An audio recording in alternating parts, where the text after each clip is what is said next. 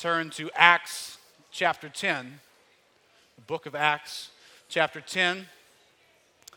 This morning is uh, it's a morning that we do something like this about once a quarter. We call it Open House Sunday. It's really an attempt on our part just to, to install some handles on the church and on the people of the church and help you to get a moment to connect with people, whether it's just an introduction in the back of the church or somebody getting to know you for the first time, or uh, coming to lunch afterwards. I know, I think Jeff mentioned that we have a lunch available for those of you guys who are visiting or you've just started to attend the church. It'll give us a chance to meet you in that setting as well. Or you got a chance to hear some of the stories, like Brian's story this morning, how God has affected his life.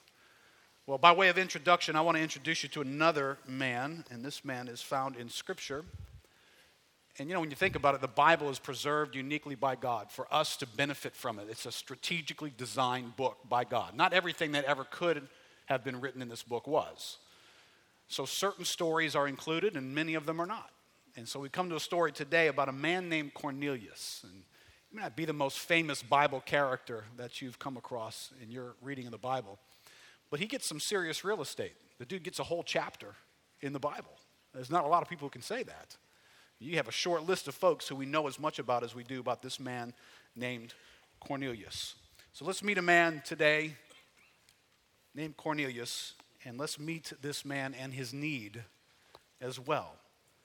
Acts chapter 10, verse 1. At Caesarea, there was a man named Cornelius, a centurion of what was known as the Italian cohort, a devout man who feared God with all his household, gave alms generously to the people, and prayed continually to God. About the ninth hour of the day, he saw clearly in a vision an angel of God come in and say to him, Cornelius. And he stared at him in terror and said, What is it, Lord? He said to him, Your prayers and your alms have ascended as a memorial before God. And now send men to Joppa and bring one Simon, who's called Peter. He's lodging with one named Simon, a tanner, whose house is by the sea. When the angel who spoke to him had departed, he called two of his servants and a devout soldier from among those who attended him. And having related everything to them, he sent them to Joppa. Lord, thank you for a man named Cornelius. But thank you more importantly for what you did in this man's life and who he became and how he helps us today to understand you and to understand ourselves. So, Lord, open our hearts to your word as only you can. Lord, we don't presume that we're smart enough to figure you out. We need your help. Help us today, in Jesus' name. Let me introduce you to this man named Cornelius. Because interestingly, he is a spoken of as, as a devout man, a man who actually feared God. But when we see his story, a lot is going about to take place for this man's life. And so it's interesting to, to unpack who he is. He's from a town called Caesarea, it was named after Augustus Caesar, on the coast of Israel in the Mediterranean Sea area. Seaport, probably about 50,000 people lived in this city would have been a, a mixture of folks, some Jewish, Roman citizens, Greeks in their background, a variety of religious beliefs would have been here. Would have been a very uh, sort of contemporary city, a port city, a lot of hustle and bustle and trade, and important folks from Rome lived in this region and in this particular city. And it says that Cornelius was a centurion, which means he was a, a Roman soldier but not just a typical Roman soldier. He was, he was the leader, he was a captain, if you will, of a hundred soldiers. And that, that made him both an influential and powerful man, also made him a wealthy man. The centurions made about 16 times as much in their salary as the average soldier made. So here's a man who is living in this hustle and bustle city. He is a prominent Roman official but what I find most interesting about him is these thoughts that are shared. He was a devout man who feared God with all his household. He gave alms generously to the people. He prayed continually. I love the fact that the Bible describes him not just a devout man, but, but he's a devout man who feared God with all of his family. So this guy's legit. He's for real. He's influential. His own, his own family respects the direction and course of his life. He gave alms, but he didn't just kind of, you know, throw a couple of bucks here. He gave alms generously, the Bible says.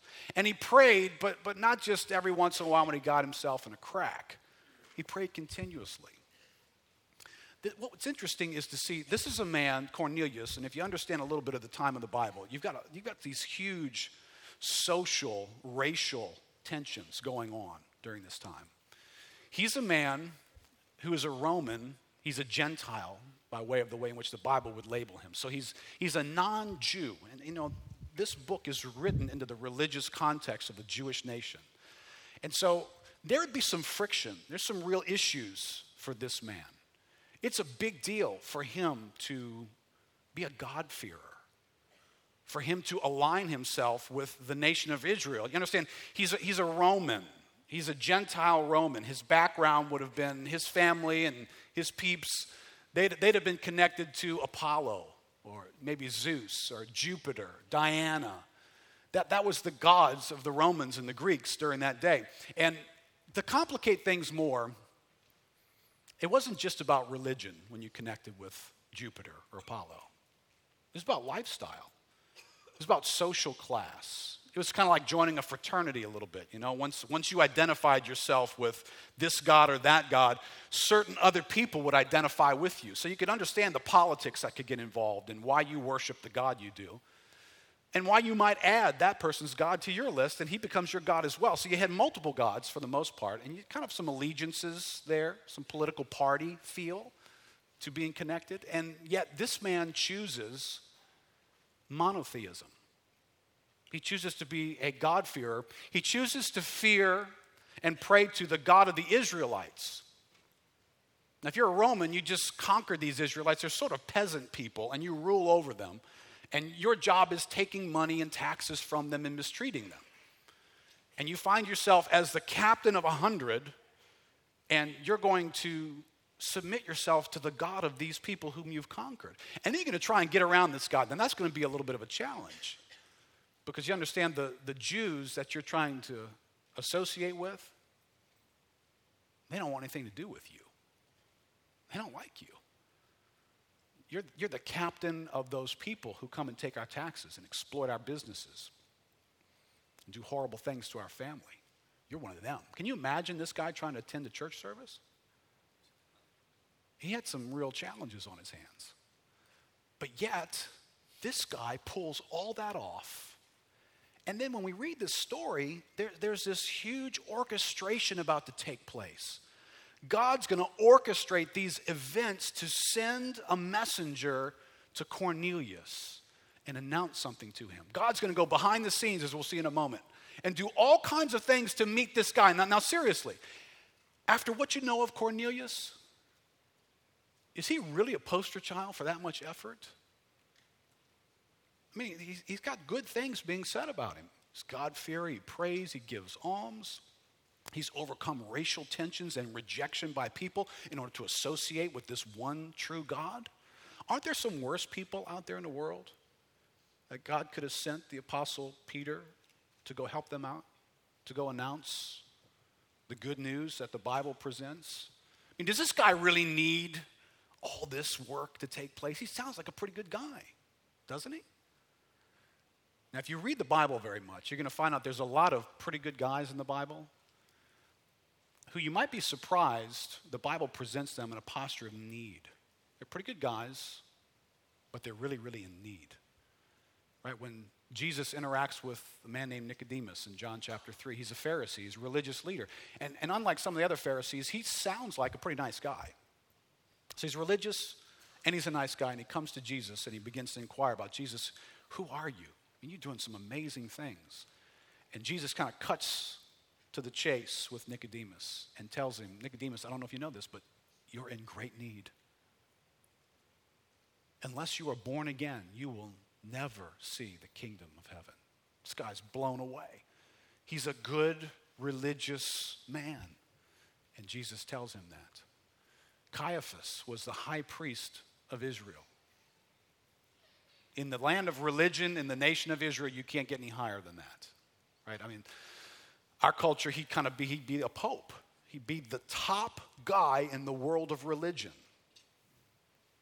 Caiaphas was the high priest behind the orchestrating of crucifying Jesus Christ. How many of you can agree that it sounds like Caiaphas had a little bit of a need to get some things right? But he was a religious guy, respected by the religious community. The Apostle Paul, before he was the Apostle Paul, was a man named Saul from Tarsus, a deeply religious man who God sees it fit to have a personal visit with Saul. Jesus Christ, risen from the dead, is going to come back to earth and going to stand before and pronounce himself to Saul of Tarsus. Really, I mean, I know Saul sounds like, well, maybe if you know a little bit about his resume, he's got some problems, but he's got a good resume. He's a zealous man. He believes in God. He believes in the God of the Old Testament. He believes in the Old Testament. Right? This is some of the things Saul would have said about himself.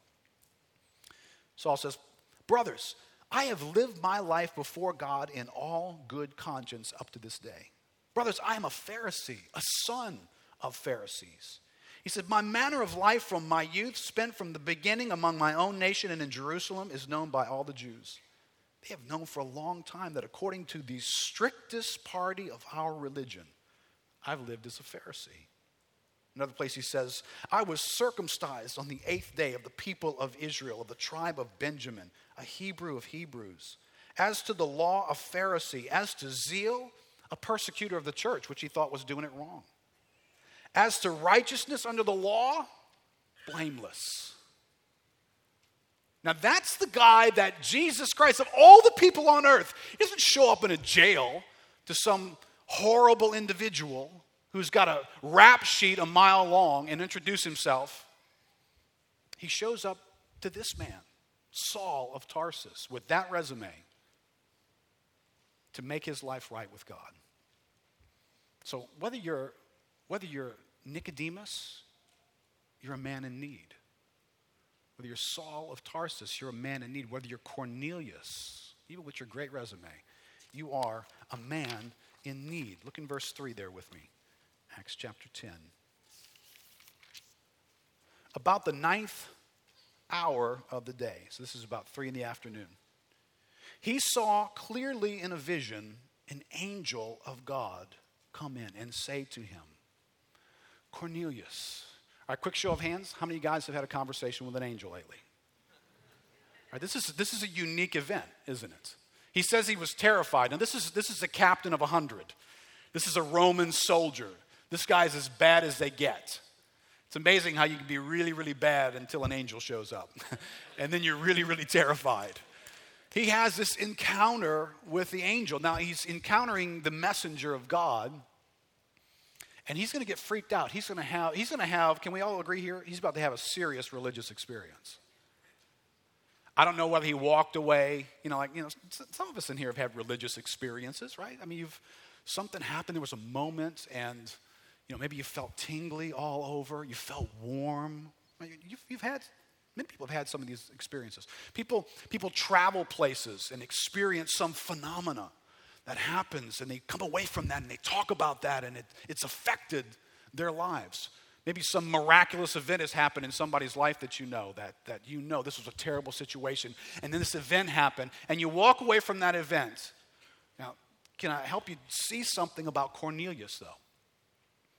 he has this amazing encounter with an angel from God, but he's still not fixed. When we get to the end of the story, you're going to see at the end of this story, Cornelius' life gets made whole. At this point, even though he's encountered an angel and he can go tell all kinds of people, and he'd be unique because we don't, you know, nobody in here raised their hand. So he'd be unique. He'd have a story to tell. He could write a book, at least start a blog, I'm sure. But this isn't his story.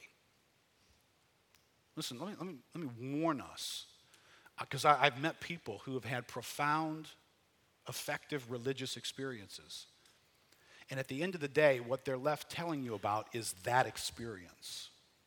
Now, at the end of the day, you're going to find out Cornelius is, is not so much about that experience as much as recognizing this experience was a signpost to point him to an experience that he needed to have.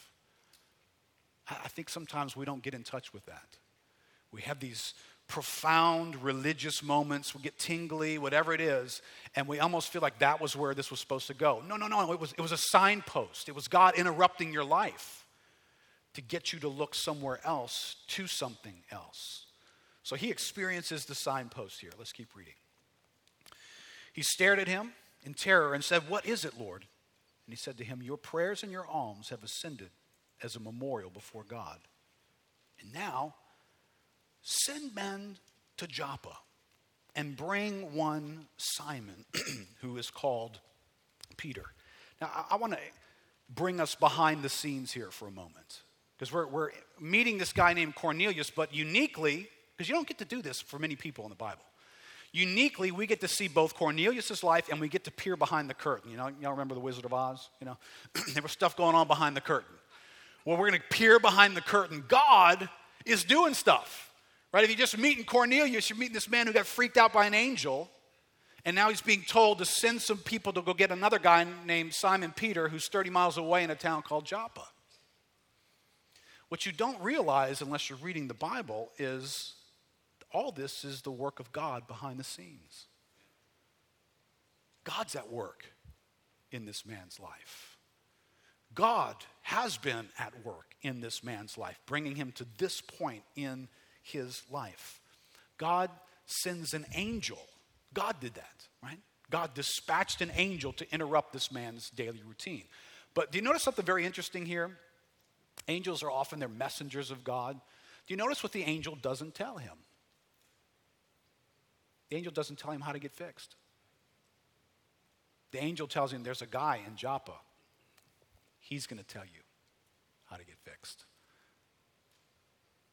That's very interesting. I think very important too. Because sometimes when we come to interact with God, we get this attitude like it's, well, you know, my religion's a private matter. It's me and God. Yeah, but see, for God, God has not made it a private matter. You can make it a private matter, but you don't really don't have permission from God to make it a private matter. See, if this guy had this privatization idea going on inside of him, he probably would have never sent for this stranger named Simon Peter to come to his house, especially knowing that he was a Jew and that he was a Gentile. But yet he obeys the voice. And God is at work preparing Cornelius, but God is at work elsewhere preparing a man named Simon Peter. Now we would think, Simon Peter, he's the Apostle Peter. It's his job, isn't it? It's his job to go tell people about Christ. That's what he's supposed to do. Well, that's a little more complicated than you think. Look in verse 9. The next day, as they were on their journey and approaching the city, Peter went up on the housetop about the sixth hour to pray. So this is the next day at about 12 o'clock. And he became hungry and wanted something to eat. But while they were preparing it, he fell into a trance and saw the heavens open and something like a great sheet descending being let down by its four corners upon the earth. In it were all kinds of animals and reptiles and birds of the air. And there came a voice to him Rise, Peter, kill and eat. But Peter said, By no means, Lord, for I have never eaten anything that is common or unclean. The voice came to him again a second time this, you might remember who, the, who we're dealing with here, right? This is the Apostle Peter. This, this man is not deterred from his knuckleheadedness easily. the voice came to him a second time. What God has made clean, do not call common.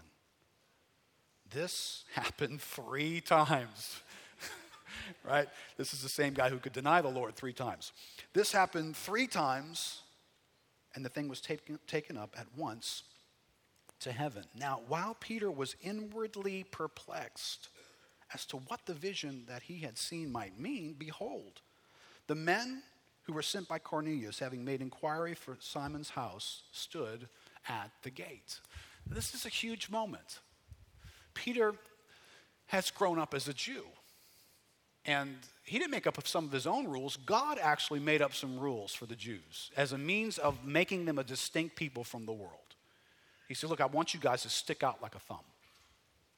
I want people to notice that there's some different things about you. I want you to relate to each other this way. I want you to treat one another this way. I want you to relate to God this way. I want you to eat these foods. I want you to live in this land. God gave them instructions. So certain foods were okay for them to eat and certain ones were not. And then this sheet comes lowered down out of heaven. And there's a bunch of food on that sheet that's not okay. The God who makes the rules, though, has said, No, no, now I'm telling you, it's okay, Peter. No, no, you don't understand, Lord. I've never, I've never done that. I've never eaten some of this stuff. It would make me unclean. And what's interesting is the implication here is the view that Peter would have had about Cornelius is that that dude is unclean. He's common. He, he's, he's not the recipient of goodness from God the way I am. He's unclean. I was affected when Brian, he had no idea what I'm preaching on today.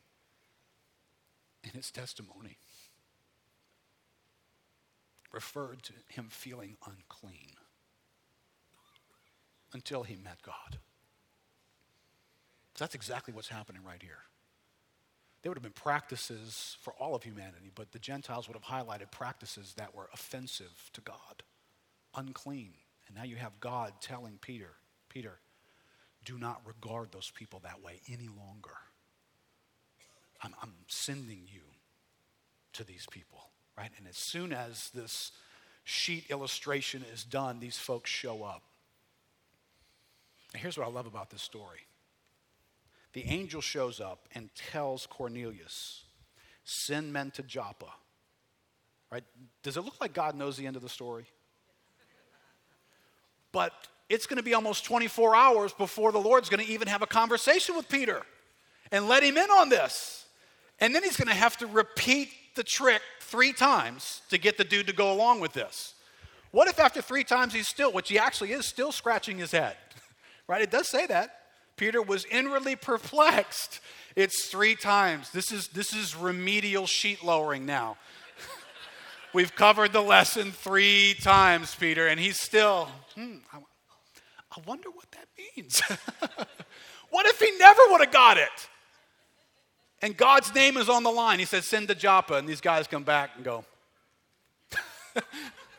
Sorry, that dude Simon, he acted like he wouldn't want to come. Something happens. God is both at work preparing Cornelius, and God is also at work preparing the one who will bring the message that will heal Cornelius. Okay, listen, I don't, know, I don't know which person you might need to be taking notes on. But God is at work in both places. There are people here that have come to be affected by Christ. And they know others who desperately need to be affected by Christ. You know, they have Corneliuses in their life. Right, can, you, can you take some notes here and be encouraged? God is at work behind the scenes in the Corneliuses that are in your life. And God is at work procuring those who will take the healing of God to them. God's at work there too. God's at work there even when those who are supposed to be going are scratching their head, confused and perplexed, and saying at first, I can't go to that. God, I can't do that. God, you understand? My interpretation of you and religion says I can't do that. Now, how many of you know God still overcame that? At the end of the day, the storyline follows what God wanted to happen. Not Cornelius's abilities and not Peter's abilities, but God's abilities to reach into this man's life. I think I put this in your outline. Here's what's clear from behind the scenes the disciples are not always on their A game in accomplishing the Great Commission, but God always gets the job done. Look, look over in verse 22, actually, verse 21. And Peter went down to the men and said, I'm the one you were looking for. What is the reason for your coming? They said, Cornelius, a centurion, an upright and God fearing man, who's well spoken of by the whole Jewish nation, was directed by a holy angel to send for you to come to his house and, listen, to hear what you have to say. He's waiting, Peter, to hear what you have to say. I think this makes for an interesting question for us. He's never met Cornelius. It's a strange meeting that gets set up by God. Let's just suppose today you are going to have a strange meeting set up between you and somebody else. You're going to show up in their life, and they're going to be waiting to hear what you have to say. What are you going to say? What's your message? What's your life message? Right? You can have a meeting with a person who you don't know, and you may never see them again. So you have one moment to impart something to their life of value. What's, what are you going to say? What's your message in that moment? It's interesting. Uh, I was talking to one of the pastors. He's been caring for a family that was in the news and had some real tragedy go on in their life. And he and his wife knew the family. And so there was a door opened for them to connect with these folks in a real hour of need in their lives. And so I remember the, the day he was headed to go connect with them. What do you say? What are you going to tell people in that hour when life really, really hurts? Well, it's interesting to see how they've continued to interact with this family and, and what they have to say. They're, they're right here with the Apostle Peter. Got the same message the Apostle Peter has. That's the message. Right? But question for you. You meet somebody in need. Two questions. One, how do you know they're in need? How can you tell they're really in need? Right? Is it because they've lost their job, their finances are upside down? Is it because they've had a diagnosis that's put a limitation on their lifespan? Is it because they're going through a divorce? Is because there's been a tragic death in their family? Because none of those things describe Cornelius. None of those things are happening in his life. And yet, Cornelius is a man in need. He's got money, he's got influence, he's religious, but he's a man in need. How, how do you tell if people are in need? How do you know if you're in need here today? By checking your checkbook?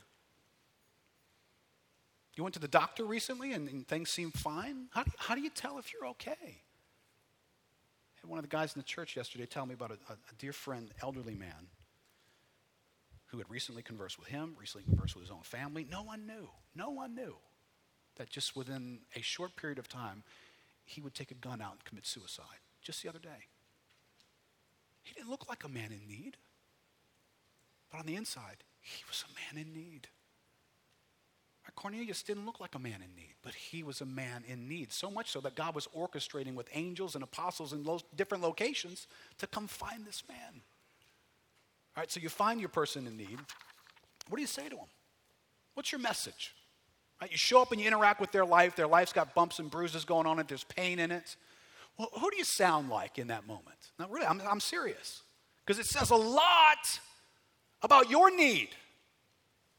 What you have to say, what you have to offer people that's going to, quote, fix them, says a huge amount about your own need. Now, question if after your meeting with somebody who's, quote, in need, you walk away, who do you sound like? Do you sound like Oprah? Dr. Phil? Montel? You know, he's a pretty sympathetic dude. Right? I mean, you watch these guys, they're like professional I don't know, professional, compassionate advice givers, right? They invite people on to their show, bumps and bruises and all, and then they interact with them and they give them advice. Last time I checked, right? There's, there's something to be imparted. They give them their life message. But you sound like the Apostle Peter. He's about to meet a man in need, and he has a message for him. Look in verse 34. So Peter opened his mouth and said, Truly, I understand that God shows no partiality. But in every nation, anyone who fears him and does what is right is acceptable to him. All right, stop and pause for a moment because that's a very important thing to understand. Here's Peter being sent, awakened by an angel and a sheet illustration to put these two together to bring something to this man, a man who is being described as somebody who feared God, did what was right, and was acceptable to God. So, so is Cornelius okay? He fears God. He's acceptable. Is he all right? Does this throw a wrench in, in why is Peter coming to him? To congratulate him that he's okay? No, he's coming because he really does have a need. If you just look over one chapter, Acts chapter 11, verse 13, you'll, you'll see the story about Cornelius being related later. This is how it's explained what happened with him. Verse 13. He told us how he had seen an angel stand in his house and say, Send to Joppa and bring Simon, who is called Peter. He will declare to you a message by which you will be saved. You see that? You? When you read that one little verse right there, you're reading something small that is huge. That's a small insight with huge implications. Because this man who feared God, gave alms, did what was right, was, quote, acceptable. Wait, wait, he was acceptable to God. Acceptable for what? Because he's not yet heard this message at this moment. The message that he would hear is the message that would save him. So he's not yet okay. He's not yet fixed. But he's a good man. He's a religious man. He's a nice man. He's a caring man. He does a lot of right things. But he's not right with God yet. So, what does it mean for him to be acceptable then? Well, I think you find this concept all over the scriptures, actually. I think I wrote some of these out. This, this idea of anyone who fears God. Right? Fear in the, in the Bible is a sense of, of seeing God accurately. Amazement, awe, and wonder right, are in this equation. Listen to this thought from Jeremiah. He says, You will seek me and find me when you search for me with all your heart. Right? That's a description of a heart that's postured. That's, if you will, an acceptable heart. Right? Do you, you see the implication? You'll search for me and you'll, you will find me when you look for me with all your heart. Well, what about when I look for you with half my heart? Or just, you know, part time when I'm not doing other stuff that's really important to me? What if I look for you that way? How's that verse read now? You won't find me. You won't find me until your heart values looking for me. You won't find me until your heart is hungry for me. That's the heart that's acceptable. Then you will find me. Do you understand the acceptableness here in this passage? John 1:12 says he came to his own, his own religious people. But his own received him not. Right? Religious people are not always receptive people. But to as many as did receive him, to those he, who believed in his name, to them he gave the right to become children of God. Right? A receptive heart. James 4 6. God gives grace to the humble, but opposes the proud. Is, is the condition of the heart acceptable? Is it a humble posture? Because if it's a hard, proud, stiff, I'm good, I don't need anything, well, then God actually says he opposes that person doesn't incline himself. That's an unacceptable heart. Isaiah says, For thus says the one who is high and lifted up, who inhabits eternity, whose name is holy. I dwell in the high and holy place, and also with him who is of a contrite and lowly spirit, to revive the spirit of the lowly. That's exactly what Cornelius is about to experience. He hasn't experienced it yet, but he's about to. Because Cornelius is an acceptable man in that he is a broken man. He is a hungry man. He knows that he needs God. And so, therefore, God arranges angels to come to him and sends the Apostle Peter to him, and his heart bursts wide open to hear what God has to say to him. In verse 36. As for the word that he sent to Israel, this is what Peter's telling, preaching good news of peace through Jesus Christ. Preaching good news of peace through Jesus Christ. And this is the message, and it always has been the message of the Bible. This is the message of the Bible. It always has been the message of the Bible. Peace with God through Jesus Christ. Now, if, you, if you maybe didn't grow up reading the Bible or understanding what it was about, the Bible can kind of take on this mysterious, strange religious book with all kinds of sayings. People quote them, they quote bits and pieces of them. It's kind of part of folklore. And if you're not careful, you start thinking, well, this is like a book of fables. You know, isn't it just like a bunch of stories? There's stories that teach us how to live moral lives, how to treat people right, things that you should do, things that you shouldn't do. And it's just one interesting story after another. And then thrown in there are some, some wise proverbial sayings so that you can kind of be wise in the way in which you do your life. Eh. That's not the Bible.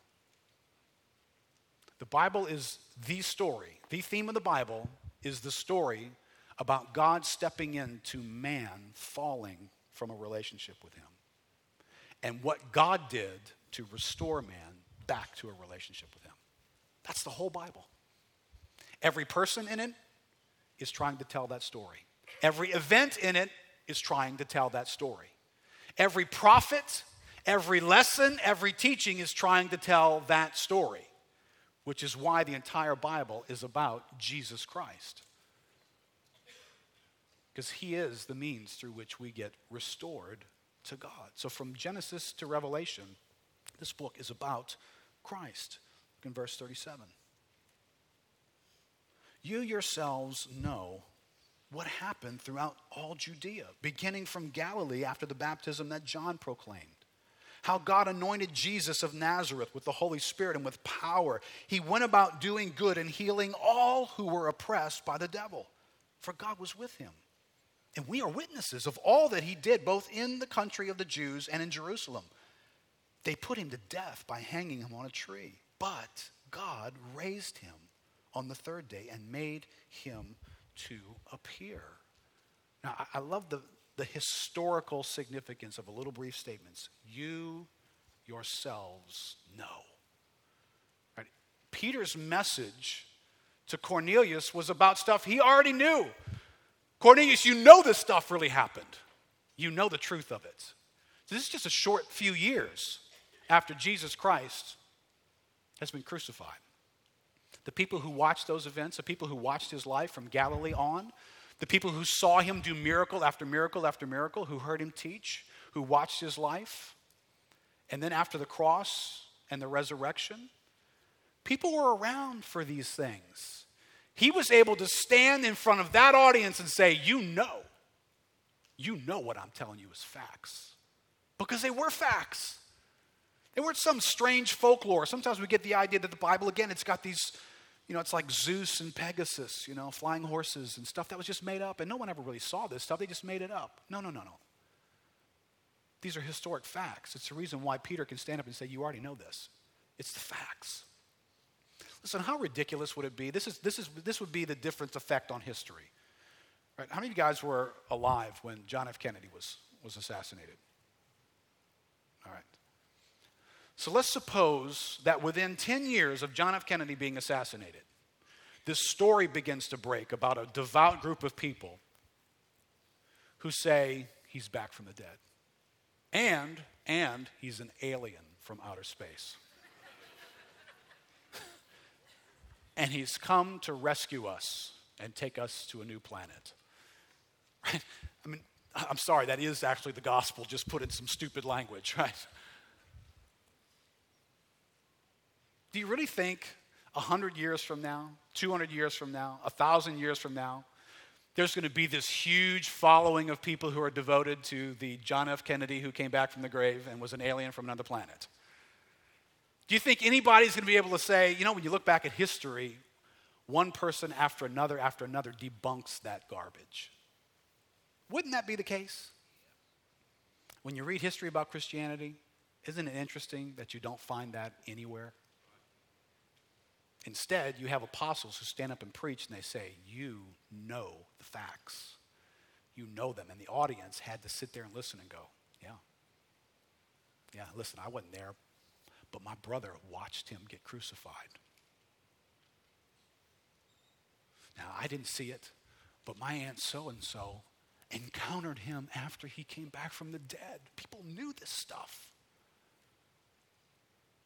And what's interesting here is when you keep reading, God, verse 40, God raised him on the third day and made him to appear, not to all the people, but to us who had been chosen by God as witnesses, who ate and drank with him after he rose from the dead.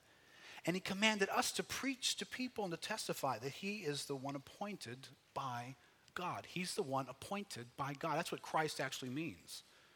It's a, it's, a, it's a name and a title Jesus the Christ, Jesus the anointed one, the one appointed to accomplish what all the Bible was about. Right? That's who we're dealing with here. And interesting, some po- folks were going to get to meet him when he was resurrected. Other people, like Cornelius and like us, were going to get to hear somebody preach the story to us. I know some of us say, well, if I could see him, well, God hasn't appointed you to see him, but God's appointed you to hear him preach to you. And according to God, both fix us, both save us. Right? What we're about to see here with Cornelius, this man's life is changed, not because he saw Christ raised from the dead, but because he heard him preached. And his heart came alive. Verse 42. He commanded us to preach to the people and to testify that he is the one appointed by God to be judge of the living and the dead. To him, all the prophets bear witness that everyone who believes in him receives forgiveness of sins through his name.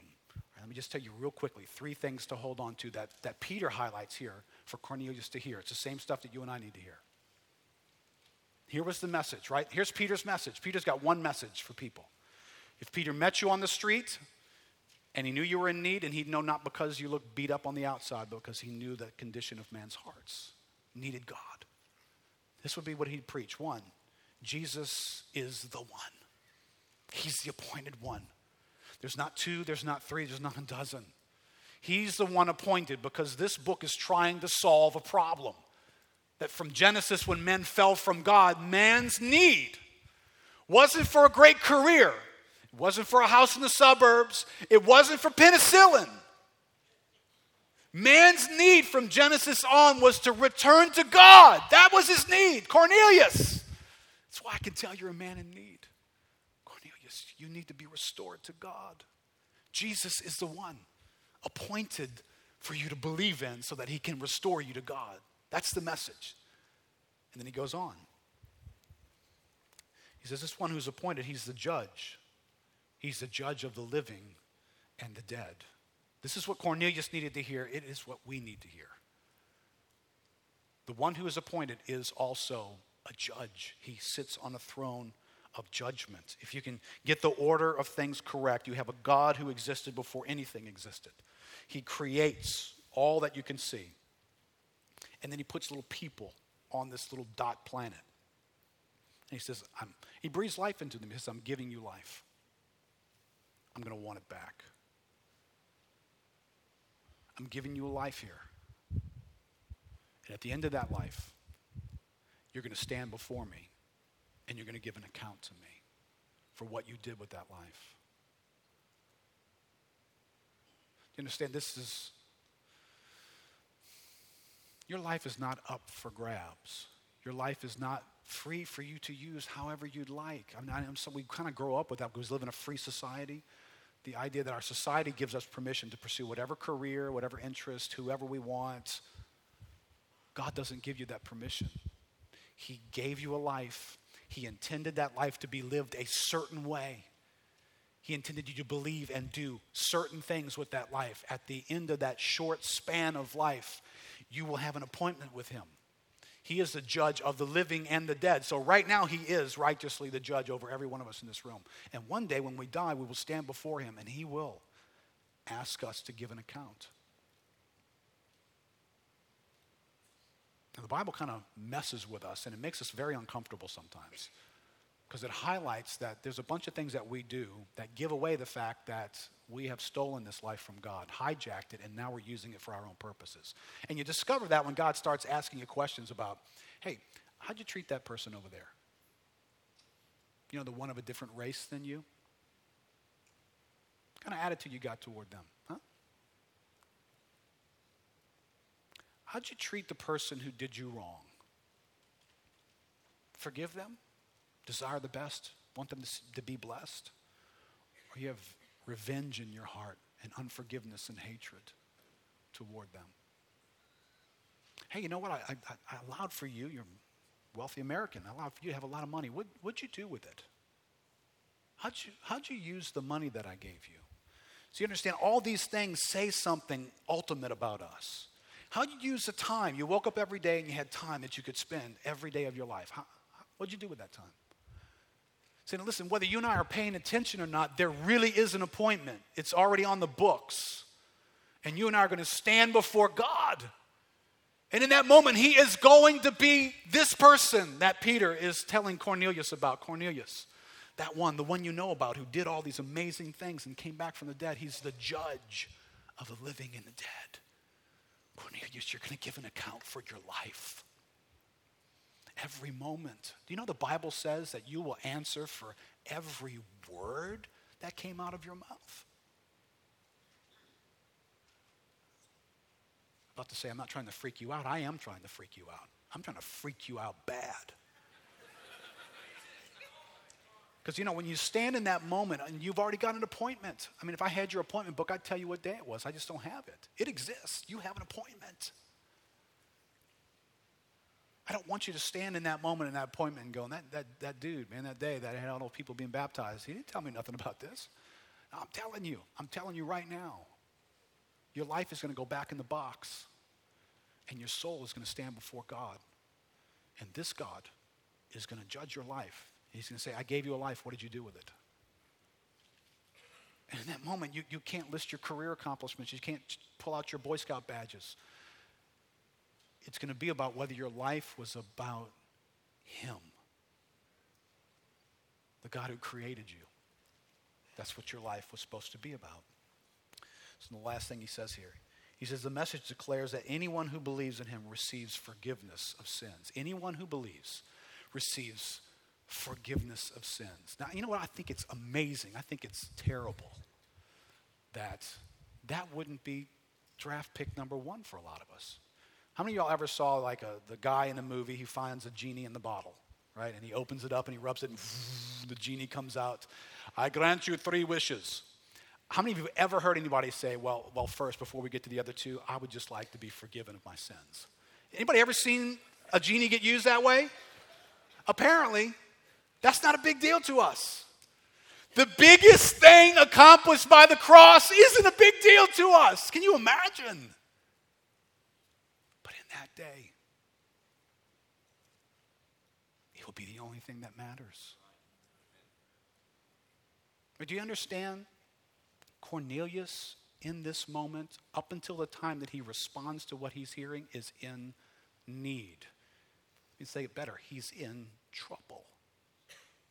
That nice guy, that religious man, the guy who gave alms, the guy who overcame the bigotry in order to get around something about God, needed to be saved by what he was hearing. He needed to put his faith in Christ his sins needed to be forgiven. That's one of the most confusing things for most people, is explained by Isaiah chapter 59. It says, Behold, the hand of the Lord is not so short that it cannot save. But your sins have made a separation between you and your God, and he not, does not hear you.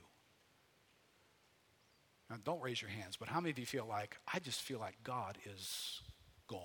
He's, he's out to lunch from my life. I, I don't feel his nearness. And, and we almost can't figure that out. That's why that Bible verse comes along and says, God's arm's not so short that it cannot save. Why does it start off like that? Because these were people in need who couldn't figure out why God wasn't doing something bigger in their life. God, why aren't you doing something bigger? Don't you see what's going on in my life? Where are you, God? And your life feels like you're alone? Here's why your sins. have made a separation between you and your God. And he does not hear.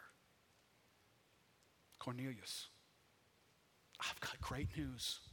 I've come all this way to tell you anyone who puts their faith in Christ, their sins will be forgiven. All their sins will be forgiven, Cornelius. Your past sins will be forgiven. Listen, I know in a, in a room this big, there's a lot of us who have become professionals at dodging the accusing voices of our past. And you'd love to sit in this room right now and not be reminded of the things that you did and the people that you failed. Oh, and I know that they were to blame, but deep down inside, when nobody else is participating in the argument, you blame yourself. You know it wasn't all them, was it? You participated. You did some hurting. Oh, you were hurt, but you did some hurting, didn't you? You disappointed some people, didn't you?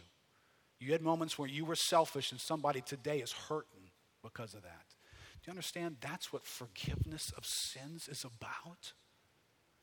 The forgiveness of the sins of your past, the ability for God to cleanse you of those sins to where they don't own your life like that anymore. And then to be able to look into a future and know that God has given me a future. And one day when I do stand before Him, I'm a forgiven man or woman. Listen, that's the message here. Now, this is how it concludes. Matt, go ahead and come up. Verse 44. While Peter was still saying these things, the Holy Spirit fell on all who heard the word. And the believers from among the circumcised who had come with Peter were amazed because the gift of the Holy Spirit was poured out even on the Gentiles. For they were hearing them speaking in tongues and extolling God. This, this thing broke out into a party. This man Cornelius finally heard the news that he longed to hear, and joy flooded his heart, and forgiveness from God washed over his soul. Then Peter declared, Can anyone withhold water for baptizing these people who have received the Holy Spirit just as we have? And he commanded them to be baptized in the name of Jesus Christ. Then they asked him to remain for some days. Now, I intentionally picked this because you just watched 17 people get baptized. One day, Cornelius was in that number. He heard what you heard this morning. His heart was acceptable. Listen, if there's a point upon which to put my foot down right now, it's where do you find your heart? God gives grace to the humble. He opposes the proud. God dwells with the lowly to revive the spirit of the lowly.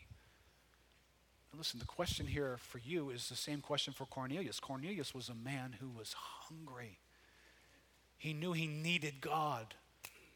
And he was a humble man. When Peter showed up in his house, that Jew, he's a Roman centurion, the Jew who he had conquered, and dwell with authority over that man? Do you know that that man, Cornelius, fell down to his knees and began to worship Peter?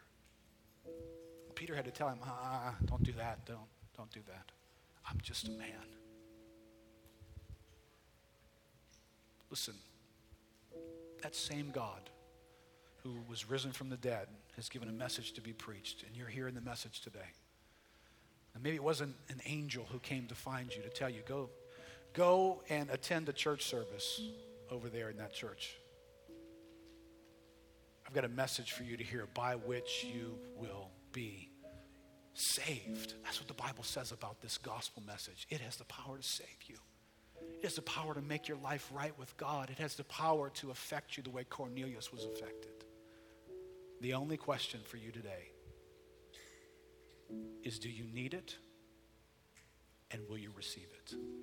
Let's stand up together.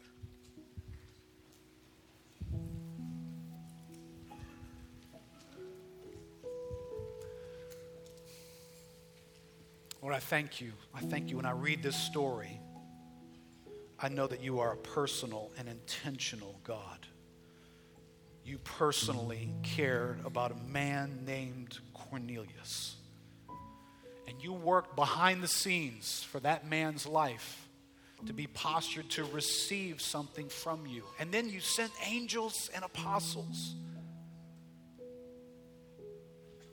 to give him the message that would transform his life forever. Lord, are there any Corneliuses here this morning? People that you've known them by name. You know their life. You know where they've succeeded. You know where they have a, a good name. And you know where they've failed and they feel horrible. God, you know who here is acceptable in the sense that their heart is humble and they know they need you. Lord, you know who that is here this morning. And Lord, I believe you've already been at work. I read this story, I see the Holy Spirit's at work before anybody goes to pray. Before Peter said, Hey, anybody want this? The Holy Spirit was already making it real in people's hearts. Lord, I believe that's true this morning. I believe there's some people here this morning. God, that this morning the hunger in their heart is finding satisfaction. What they've been looking for and what they feel like is broken. The sense of estrangement, that sense that God is not near to me and I don't know God well, is being broken this morning. And while we're just praying here for a moment, I, I want you to be able to respond to God. If you're feeling like God has awakened your own heart this morning, you came in here and maybe right now you're very much in touch with need in your heart. There's a sense of hunger in your soul. Or right now, receive from God. Are you hungry? Really? Are you hungry? Did you hear something today that you know you, I need? I need that. I need God that way in my life. Don't be confused. You, you don't need more Cornelius religion, more activity, more do some right things. You need to hear the gospel about who Jesus Christ is and what he did on your behalf. And by faith, right now, open your heart and say, God, I put my hope and my trust in you. I give you my life. I surrender my life to you. Do that right now. That's what's in your heart to do. Do it right now. And Cornelius felt that and he responded, and his world changed. That's you right now. Just close your eyes right now and say, God, here, Lord, I need you. Lord, I need you. God, help my life. I need you, Lord. I know I need you. God, this morning, this is it right now, Lord. I'm giving you my life. This moment forward, Lord, it belongs to you. Oh, God, come satisfy my soul. You have been what I've needed. You're the one. I put my hope in you. You're the one appointed for me. Come. Listen, if you're here this morning, I want to pray for folks. If you're here this morning, that's what God's doing in your heart right now. Could I just ask you to do something bold? I want to ask you to do something as bold as Cornelius. How about that? Cornelius, if he had been in a building like this, would have walked up into that tank right there and would have got baptized, he and his family. All right, I'm not going to ask you to do that. But if God's doing this in your heart right now, would you just come forward and, and just let us pray for you? Let's just pray for you. If that's you this morning, we're going to close in a song, but if you're here this morning, would you let us do that? You just, just come right now. You're sensing God is doing that in your heart right now, just, just come. Just come and say, God, thank you for meeting me today. Or thank you for sending me a message where I was, telling me to go, where I could hear good news, good news from my soul. Thank you for doing that in my life. If you're just sensing God do that right now, God is doing something huge. This may seem like just a small moment on a calendar. This is huge. God is breaking into your world. He knows your name. He prepared this day. He made a way for you to be here. He maybe didn't find you with an angel, but He found you here today. And He's making this real in your life. I want to pray for you. I need some folks, if they wouldn't mind just coming to pray and ask how they can pray specifically for folks who are coming. Anybody else, please. We're going to close on a song in just a moment if you're just feeling a nudge from God while we're singing this song, you're welcome just to come on up. Let us have a word of prayer with you. Father, thank you. Thank you that you're the God who knows us by name, Lord. How you must have been anticipating the day when a man named Cornelius, you knew him, Lord. And you would work behind the scenes in his life and in the lives of others to make sure that day would happen. Lord, thank you that you're doing that same thing right here this morning. You're making sure that hearts that are hungry get satisfied, souls that are thirsty find what they're longing for. Lord, they're longing for you. Lord, thank you. Thank you for this day on your calendar to prepare us, Lord, for the day, that other appointment we have with you, to stand before you. And we will not be afraid then. We will not fear you as a judge, Lord, for we will have received forgiveness of our sins. Our past failings will be washed away. You will make us whole. If you still would like to come, please go ahead and come, and Matt's going to close us in a song.